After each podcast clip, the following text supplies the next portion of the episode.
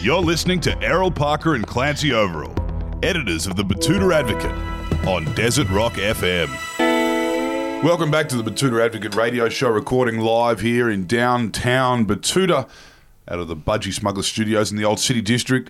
And we are blessed this week, once again, joined by, uh, well, it's the second time we've had Yep. this guest on, isn't it, Errol? Yep. Um, a lot's changed in, in her life since, since she came on last.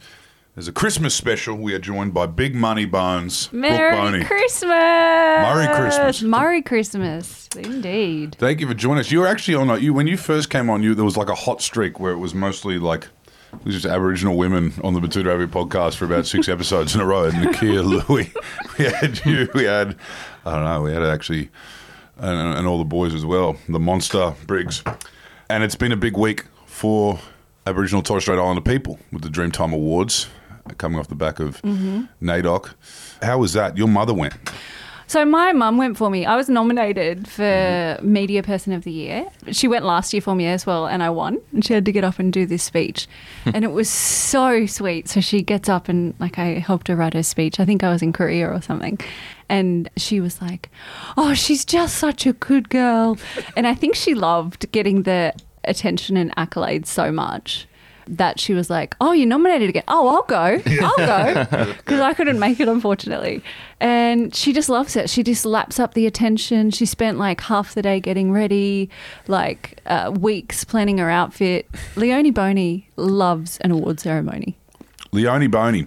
Mm. Uh, Are you the first in your family to be involved in media? So would she be kind of Yeah. she'd be the second person to speak at an award show in the Yeah. Boney in the Boney family? Yeah, she probably would be. I'm trying to think. I mean, you know, there's all of these like different sort of graduation ceremonies and things mm-hmm. like that that my cousins would have sort of been to over the mm-hmm. years. But yeah, probably on a like a platform that big. Star Casino.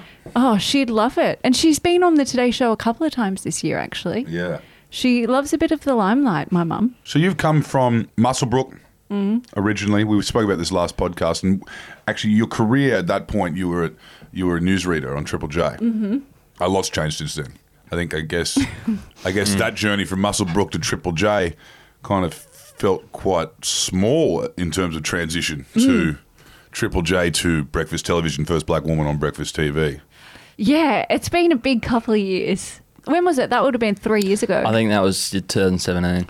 Wow. Yeah. Yeah. So I've been on the Today Show for two years now. This is, you know, my last week before I go on a little bit of a break. Yep. Yeah. I have some sleep ins. Yeah. I feel like when I took the job or when they offered me the job, I knew that my life was going to change, but I didn't know how. You know, everyone sort of had heard of like Karl Stefanovic and um, Ostefanovic, mm-hmm. if you will Yeah. Stefanovic. Uh, um, or Lisa Wilkinson or mm-hmm. you know Sylvia Jeffreys. They're these huge, big household names, mm. and it was really, really weird to go from being part of that sort of niche Triple J community mm. to being on this show that so everyone cares about it. Yeah. Everyone has an opinion about the Today Show. You could walk past someone on the street and they'll tell you something like, "Oh, this is what I think of this thing that you did the other day," or "This is what I think of this host," or whatever. And it's so weird to have so many people care about what you do. Well, yeah, because the Today Show, even in the past two years, has changed so much compared to you know the first first year that you were on there. Mm. What's been the big difference for you? Like, how's it been with Karl back in the hot seat?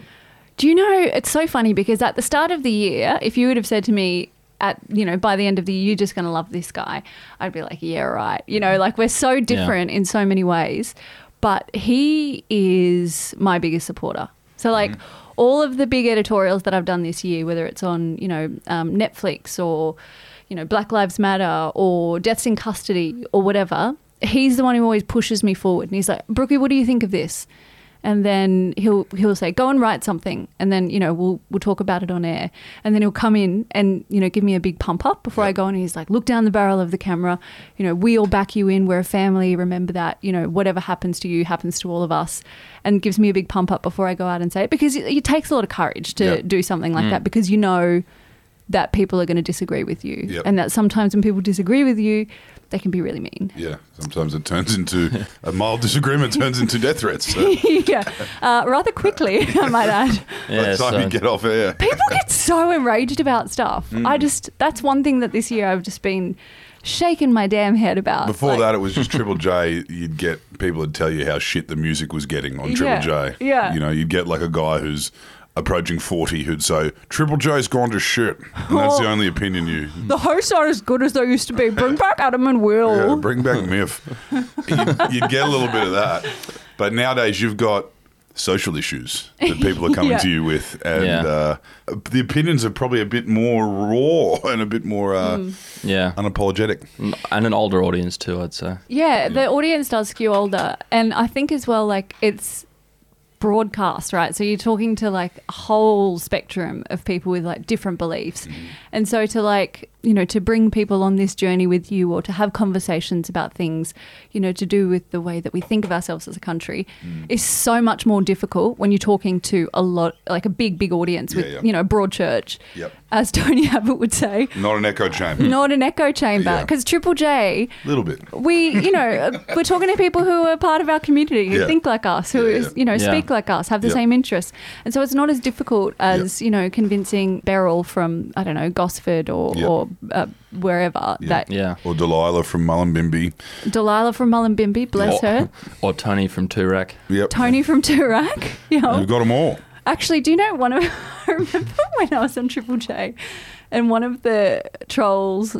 But so that happened a couple of times. But this one guy, and he was like, "She doesn't sound like she's from Muswellbrook. She sounds like she's from Toorak or Point Piper." Have Yeah, yeah. That's I what. told you about that before? No, I haven't that Yeah. one. That's media training, Kev. Yeah. Yeah. They taught me how to talk on air. And it's slander. Say that again, and you'll be sued for defamation. You'll be hearing from my lawyers, son. What's that song? Uh, who- who's it by? Is it Black Eyed Peas? Mm-hmm. Glamorous. Yeah, I thought you were going to say, "Where is the love?" Where is the love? Also a there. great Yeah. one. So that you're kind of living two Black Eyed Peas songs in a sense. Um, but yeah, there is like you know, had you been on a uh, business class seat prior to the Today Show, I had not Yeah. actually. Mm. No. so you- you're experiencing the finer things as well with a career in media. Not Have Have you still got a HECS debt after working on the Today Show for two I years? didn't have a HECS step before I started at. Triple J. So you went to uni in the seventies. I went to uni in the 70s. As you know, black don't crack. I use olive oil on my skin like Jennifer Lopez. No, I I paid it off. Yeah. Perfect. You gotta. Yeah, Yeah. You simply must. what about that feeling though when you do get like the zero balance and you're like, I'm free. Yep. It's a good feeling. Well, look, you know, in our era of journalism, it was cadetships. Mm. we got paid to study journalism in, in free beer, open bars. Rations, Yep. you say. But you were one of the first kind of to come through as a pr- journalism had been professionalised. Yeah. Have you found that? And, you, and obviously, sitting t- take us back there. We might have spoken about this a little bit last podcast, but when you were sitting and looking across that room at UTS, At UTS, UTS. so the UAI to get in is really high Yep. to their journalism course because it's mm-hmm. really popular because they have like a really good relationship with the broadcasters and so Yep. get good Yeah. internships and cadetship access and stuff. And so the UAI to get in is like ridiculously high. I think it was like 97 or 98 or mm-hmm. something. And so a lot of the people who were in the course that I was in, I think it was communications, majoring in journalism, they were from like the really wealthy private schools in Sydney because they're the ones who, Tutoring, yeah, yeah, yeah. tutoring, like Yeah. really targeted courses, you know, focused on what they wanted And to at get. those Migrant. schools, even if you are like a mediocre person, it drags you up.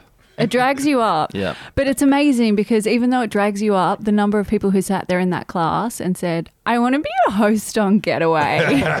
it's like, yeah, your parents might be educated, but they still didn't teach you to choose a good job, did Yeah. they? yeah, and migrant kids that are getting those kind of scores aren't fucking around with journalism. Um, no, they're going to get some of that cash money. They're not messing around trying to get a cadetship at the ABC. Law Yeah. medicine, baby. Yeah. Yeah. I'm going to be a barrister anaesthetist. I'm going to do a double degree. Cash checks. Yeah. it's his barrister. Well, did you flag that? I mean, obviously the media landscape's changed a lot even since you began your career. Did you flag that at uni? You're like, "N- not a varying uh, kind of degree of uh, experiences in this room. Yeah, definitely. You know, in those co- conversations around like Kant and Foucault and stuff, Mm. you know, you're always like coming up with like interesting things to talk about and to things to say. But it wasn't as much of a conversation then as it is now. Yeah. And I think that we didn't really have like names for things or like labels for stuff like we do now. Like if you walked into that class, you'd be like, oh, there's no diversity. You guys need Yeah. to work harder to get Yeah. people from these communities in. But even like in media in the last 10 years, it's changed mm. so much. Yep. Like for for people to be responding to reports around like lack of diversity or whatever with, you know, you know, talking about, no, actually, this is the programming that we've got. These are the hosts that we've got. And like actually, you know, pushing to, to be better and do better mm. is a world away from, you know, From what you experienced going through. at, yeah, at the beginning. I remember I had this one lady say to me, there was me and this other girl who was Aboriginal as well. She was like single mother of three kids, put herself through uni, ended up getting an ABC cadetship as well. She's a black girl. And she said to her something like, no one's ever going to employ you. You've got three little kids. She's won like three Walkleys now. Yeah, right. And she would say stuff to me like, you know, nobody expects very much from you because you're Aboriginal, so you don't have to try that hard. Mm. Um, to wow them. yeah. They're going to be wowed. Yeah, yeah. yeah. They're going to think you're from Point Piper yeah, or yeah, Tura. yeah. Well, With, with, with those rounded vowels as well as, uh, you know, the Yeah. work ethic of a, of a. You, well, you came through Koori Radio as well. Speaking of lack of diversity in the newsroom, it's just about the same as the ABC, I think, except the other way around. And there's a there's a lot of uh, careers get launched there.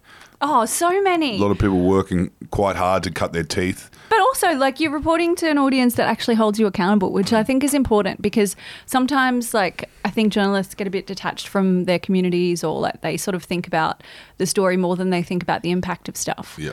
And you have to be able to sort of, like, weigh up both. Uh, you know, journalism doesn't exist in a vacuum where you mm-hmm. just say whatever or do whatever and expect there not to be any consequences or impact on the community that you're reporting on. Like, it's Yeah. really, really important. And there, someone will ring you while you're on air and be like, "That was wrong," or like, "You need to do better on this," or "Can you play?" Well, blow it out your ass, Or can, yeah, exactly. Can you play "Anthem" by um, the Titters? Yeah, yeah, Yeah. yeah, yeah. Like that sort of stuff. It's amazing. It's a great place to cut my teeth. And speaking of Koori Radio and just uh, you know Aboriginal radio in general, it's a very sad day. Yesterday, Charley Pride, the late uh, singer, died 86 years old. American country music singer died 86 years old of coronavirus.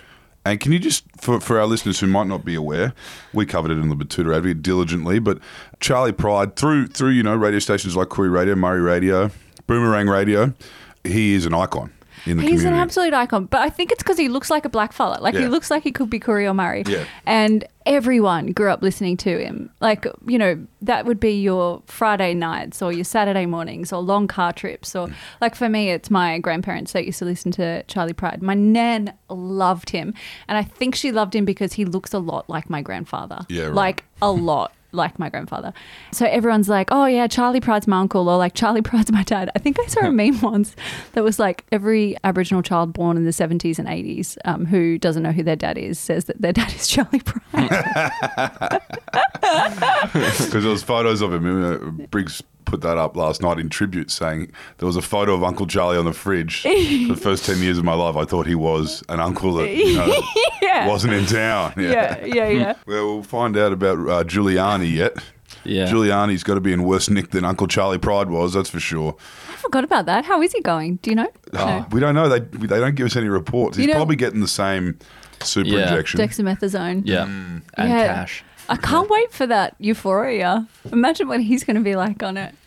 We need Yeah. Claudia Conway to tell us what's really going on. Yeah. So, can you tell us that you've got the wire right as a as a proper journalist in in the big smoke? Trump got the euphoria from that injection, From the dexamethasone. Mm. Yeah. And that was making him. I mean, obviously, we couldn't really tell in the dying days of that campaign. It could have been the euphoria. It could have just been him. No, so But apparently it's, it's a real thing. So Yeah. the um, I don't know about the dancing, but all of the the idea that he was going to wear a Superman shirt underneath his suit and then reveal it when he got to the White House, the taking the mask off, just the, the crazy tweets about um, you know, I'm the strongest man that's ever lived, that sort of stuff. Like, um, you know, it could be true. We don't know that it's not true. Yeah. Um, but also, there's like euphoria or like like delusions that come with that drugs. One of my friends is a doctor, and he was like, "This is classic like behavior when people take these sorts of drugs." and this man has the keys to like the button. That, yeah, yeah, he's We got the nuclear worried. football. The- Yeah. He's got the football with him. But Yeah. that, that I just imagine if that had happened, where he had worn a Superman shirt underneath his suit. I wish it did. and I just just wish it did. busted did. all of his buttons I wish we open had at a that as an image. You know.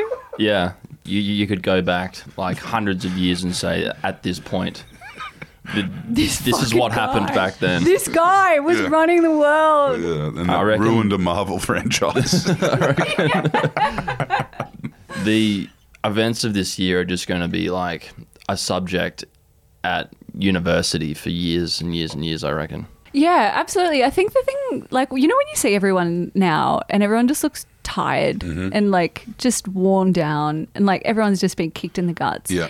And I think it's because we've had all of these huge discussions, like really big, like philosophical, like conversations about nationhood and who we are as a people and society.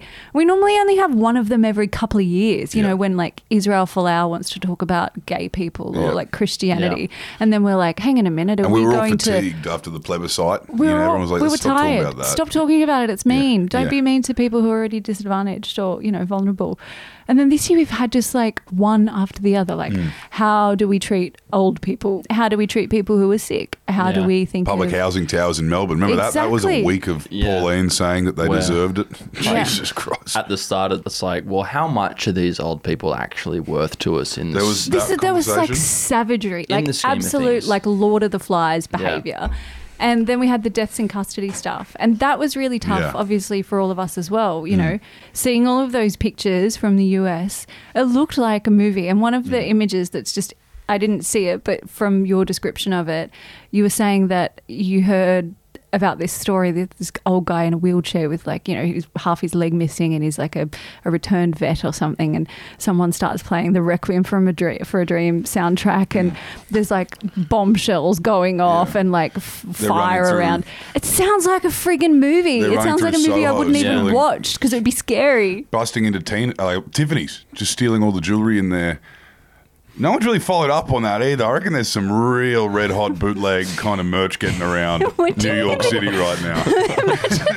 like everyone, you know, after Christmas, how you have all of your new clothes and like new shoes and stuff, Yeah. and everyone walks around looking real flash. Yeah, yeah. That's what it would be like Yeah. walking around these neighborhoods. certain Yeah. certain parcels of certain boroughs in New York City, there'd be um, a couple bodegas selling some pretty sick Gucci sunglasses. um, so, can you tell tell us a little bit about that? You obviously on deck for all of that, even in COVID, even in a lockdown. You've got to ride every wave from the top and read through everything, whereas you know everyone else is just uh, either in a newsroom like ours, just churning away, or you're at home ingesting this.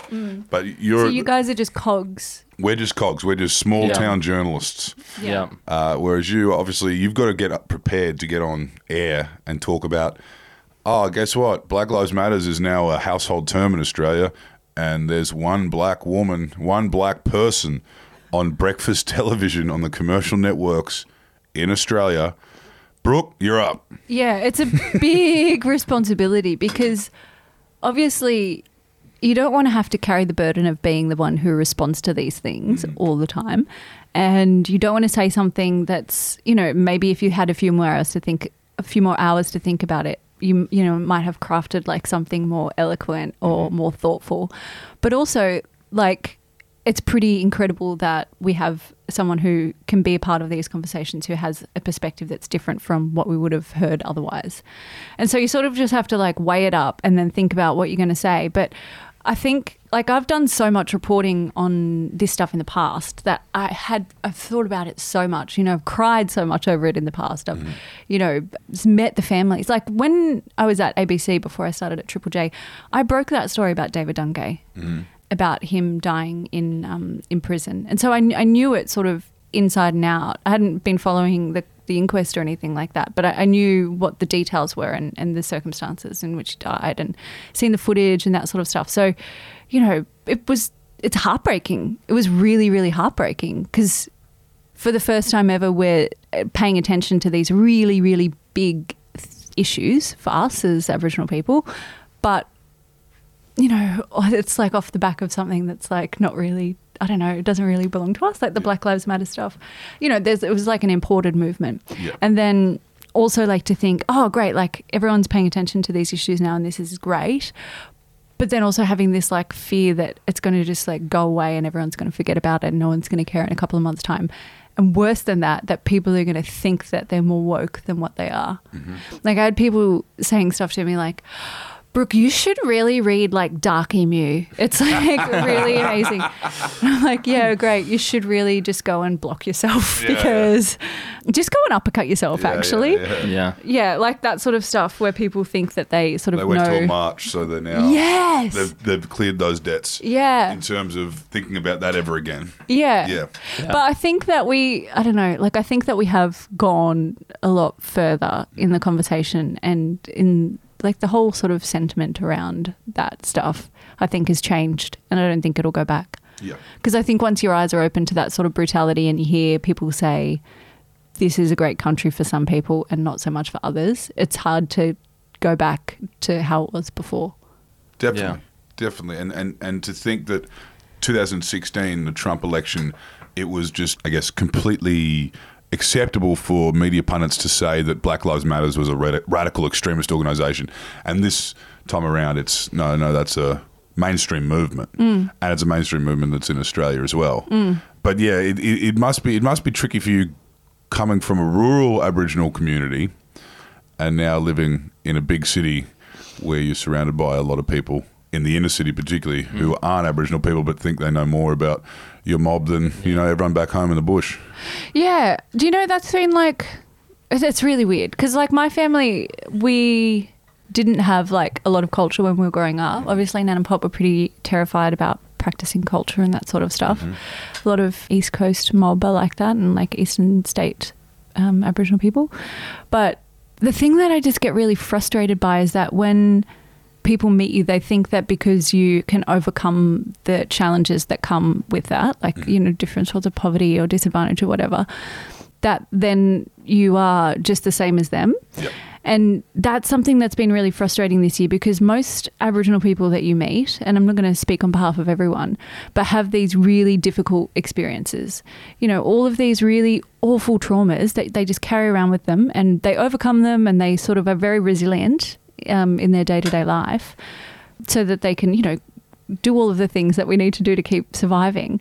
But because they do that, then people are like, oh, but you're not like the other blackfellas because you're not wallowing in, you know, disadvantage or misery or sadness. Because you can overcome that, you're obviously, you know, you're not, di- you're different, Yeah. blah, blah, blah. You know, if you meet Aboriginal people, know that they probably have some sort of trauma. Yeah, like yeah. statistically, Yeah. like that's just how it is because that's the way that people's lives are. And if they can overcome that and you get to meet them and are side by side with them and they're in your workplace or they're in your school or whatever, know that they've had to overcome that to get there. not the cosby family It's not the friggin' Cosby family. No. Wait, are we allowed to talk about Cosby? Is he yeah, yeah cancelled? uh, it's not the family you Yeah. know it's not that uh you know the i mean i'm sure the black middle class does exist in australia but it you know it's it's a It does, but it comes at a cost. Yeah. And that cost is like overcoming trauma and putting your pain to the side to push the whole agenda forward, I think. I don't want to speak on behalf of everyone. it's so hard. Please don't cancel no, me. leave that to everyone. us Yeah. can you uh, tell us about some of those big moments some of those big milestones on Brecky TV Oh my gosh. I feel like I've had such a big year Mm-hmm. at work. Well, I interviewed. Do you mean like light and fluffy ones or big serious anything ones? just just we'll, you know Okay, do you want me to tell you? we're not an ultimo anymore brookie All right, let me tell you about. I'll pick like three favorite moments. One was that moment that I was telling you about earlier when we were talking about uh, police brutality. Yep. And when that that policeman threw that young guy on the ground and it was being videoed, and it was like a week after the George Floyd Yeah. tapes were seen by everyone. And yeah, I was like, you know, this is what I think. Blah blah blah blah blah. And Karl and Ali were like, say it on air. And I'd never had the freedom to express myself and my views like that before mm-hmm. and had my experience or my knowledge you know, Endorsed. endorsed like mm-hmm. that. So I really felt like they backed me in, and I really felt like, oh, this is exactly what I want to do. This is the audience that I want to speak to. These are the things that I want to say. I have the support of my co-hosts. No one's like trying to stitch me up or make me look stupid or something. And so that was a real highlight for me. Another one would have been okay. So recently, Matthew McConaughey. Yeah, that's uh, yeah, that's He's- got to be a highlight, right? He's so hot. So I, last year he came to Australia for I think like Wild Turkey or something have like some sort of partnership with him. Yeah.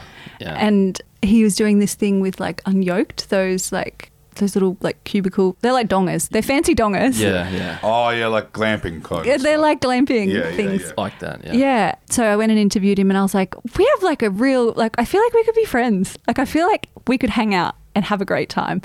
And then I was like, oh, maybe he's just like that. Maybe he's just very charismatic. Or maybe he's just the hottest guy you've met in Or maybe he's just the hottest guy in the world and I'm falling for him like Yeah. everyone else who meets him.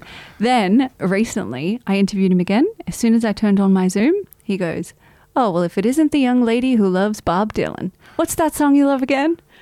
And I was like, Shut the fuck up. oh my God, he remembered me. It's been a year and he remembered. Um, so that was a real highlight. You got to imagine how many people he's met since then. I Yeah. know. Yeah, I've thought about it a lot, mate. Mate, I've thought about it so much. yeah. He's a proper celebrity then, isn't he? Yeah, he's. Yeah. Yeah. He's been in movies. Yeah. No, but he's a proper Or, celebrity. Like that's that's that that's part of the job description. You are, to- what you're neglecting here is that we have a very special connection. and We're probably going to be Yeah, yeah. best friends Yeah, yeah, at no. some stage. No. We're sitting around playing bongos, having He- the best time of our life. He life. could be a professional, or he could be in love with you, Brooke. So Well, you know, you said it. okay, now what else? Oh, gosh, I'm getting all flustered after talking about Matthew McConaughey. I think that seeing all of the news, like you were saying before, for the first time in the morning after it was happening in the US was a real privilege and getting to see how agile and how difficult, um, like how agile the news team is, but how difficult it is to pull together coverage that's accurate and fair and that sort of stuff at that time in the morning, that quickly.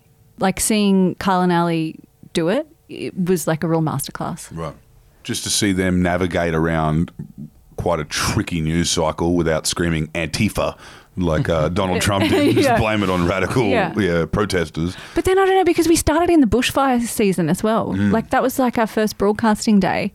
So that was pretty crazy as well. I mean, it's been a f- insane year, hasn't it? Yeah, it has been. And uh, we cover a lot of that in our book, Australia 2020, available at all good books. All good bookstores. Although because we had to get it printed in time for Christmas, we had to press print in July. yeah. So um, Still still a lot of assumptions election made for the end of the year. We, met, we missed the whole second wave in Melbourne. Yeah.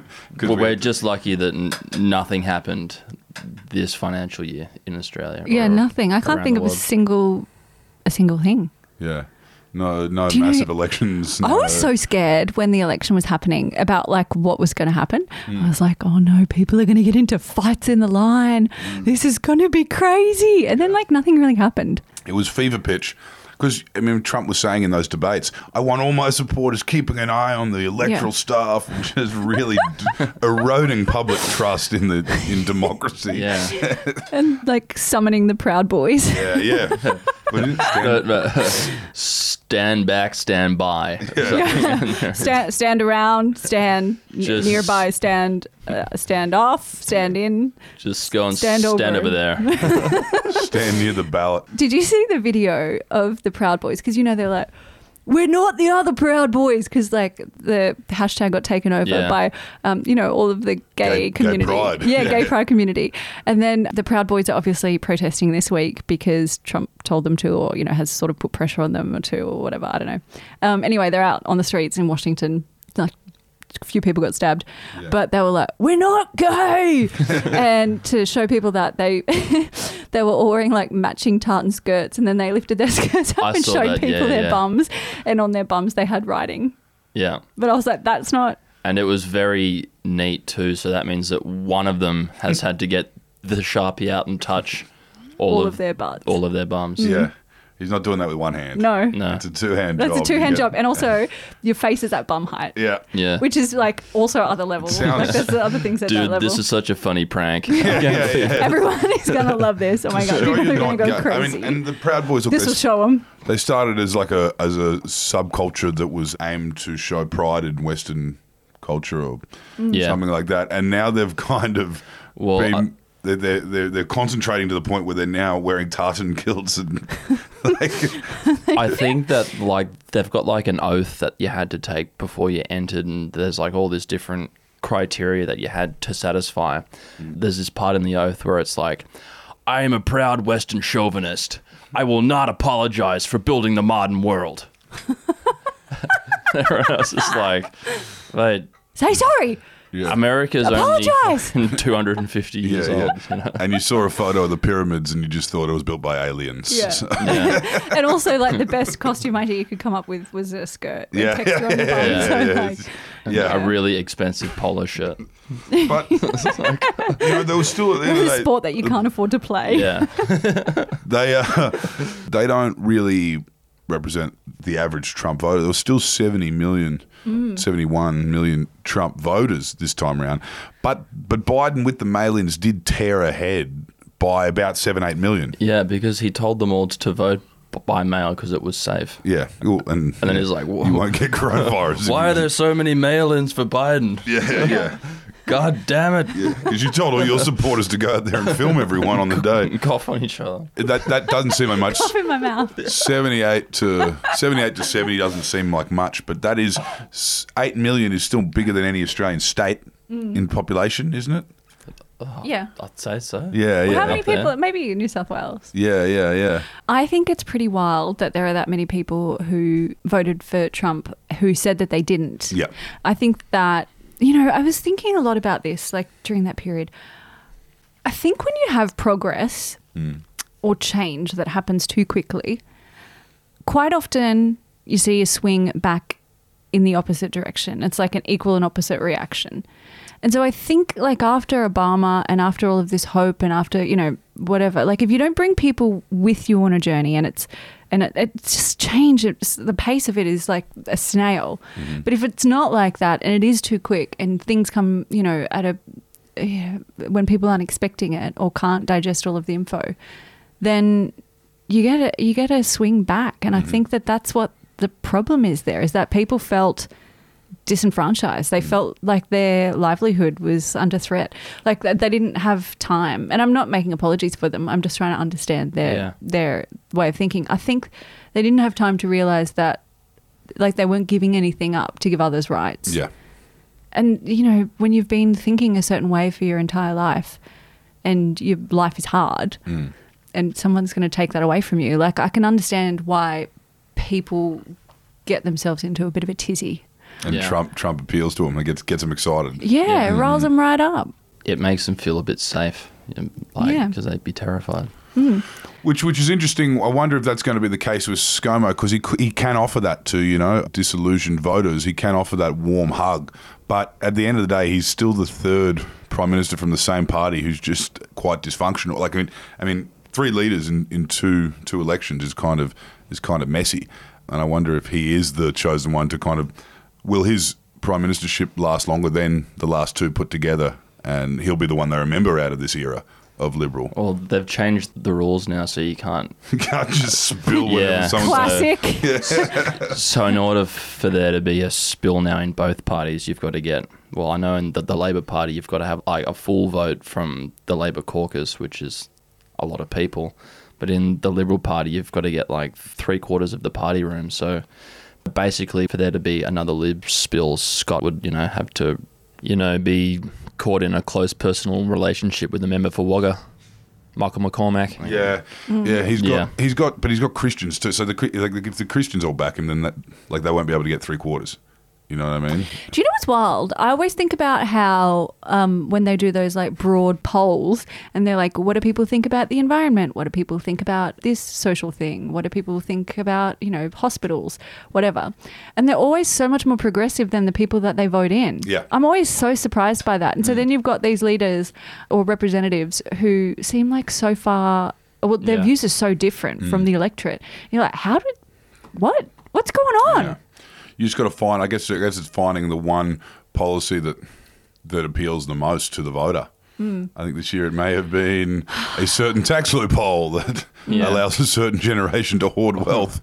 or yeah or moving forward into the future i think this country's gotten a bit used to having a very radical concept known as universal basic income where the government just pays you a little bit of money but i reckon if you took that to an election they'd be like who's going to pay for this i think that anthony albanese will pay for this by you know taking your gold teeth out of your grandmother Yeah. yeah.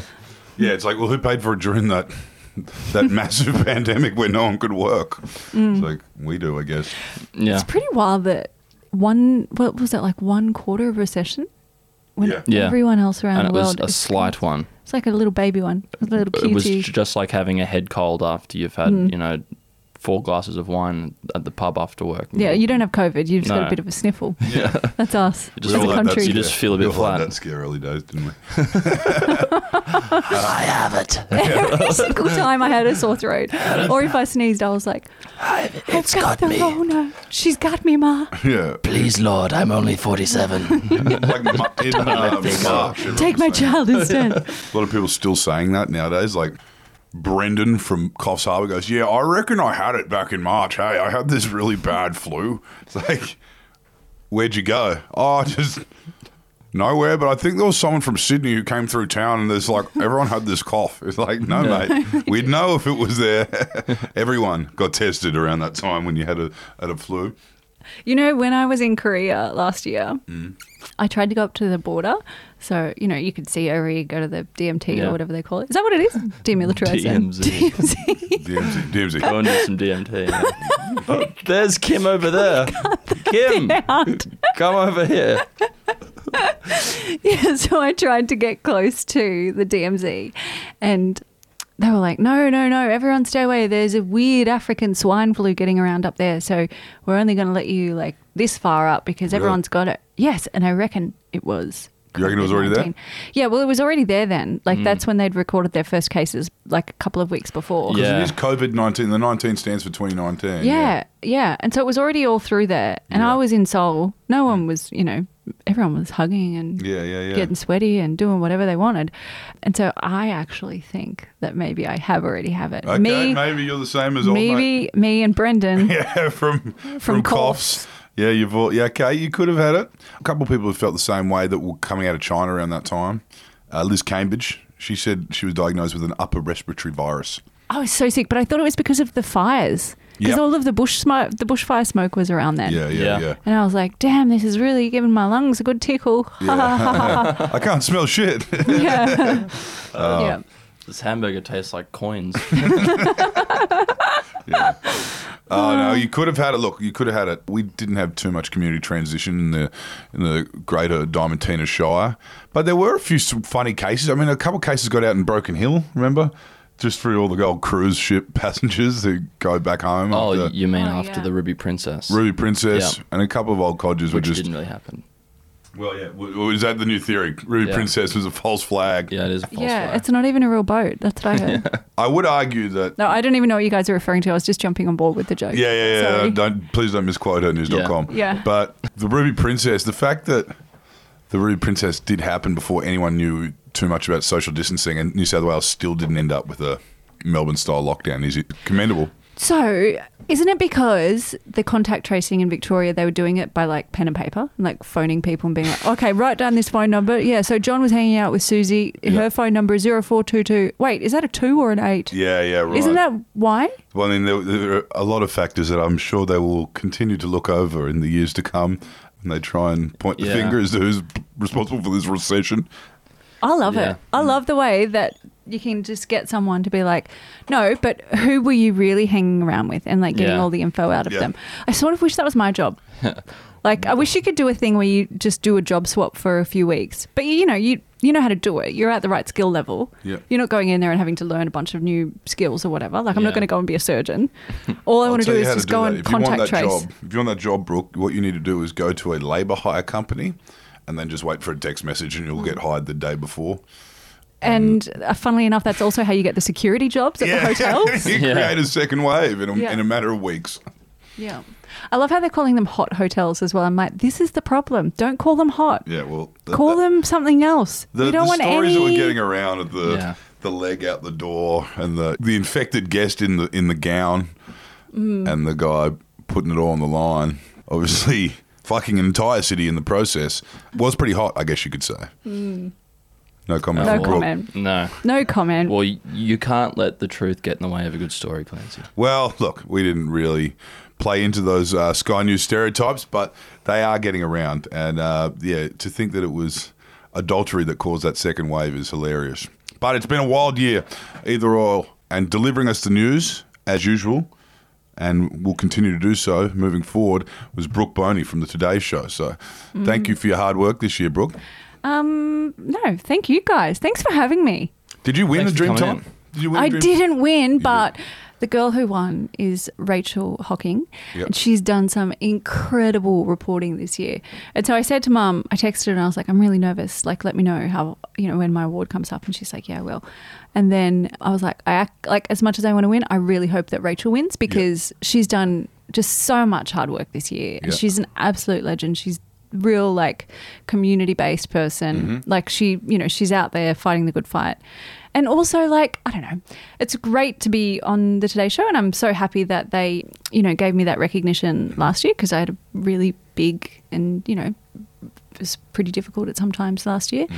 you know it's what my job is like about representation Yep. and about visibility when you've got people out there actually like breaking stories about our community and doing all of the grunt work like you know i want them to get some recognition Yeah. too And you're heading towards Logie territory anyway, so we'll. Uh, you reckon you back me in Well, commercial network. You're you're on a high rating breakfast television show. That might be the next. That might be the next speech you give. That might be the next one to send your mum on Send stage. my mum to, Leonie yeah. Boney on stage Yeah. at the Logies, 2021. oh i'm here for it she'll be there for it too she'll love it Thank you for joining us. thank you guys thank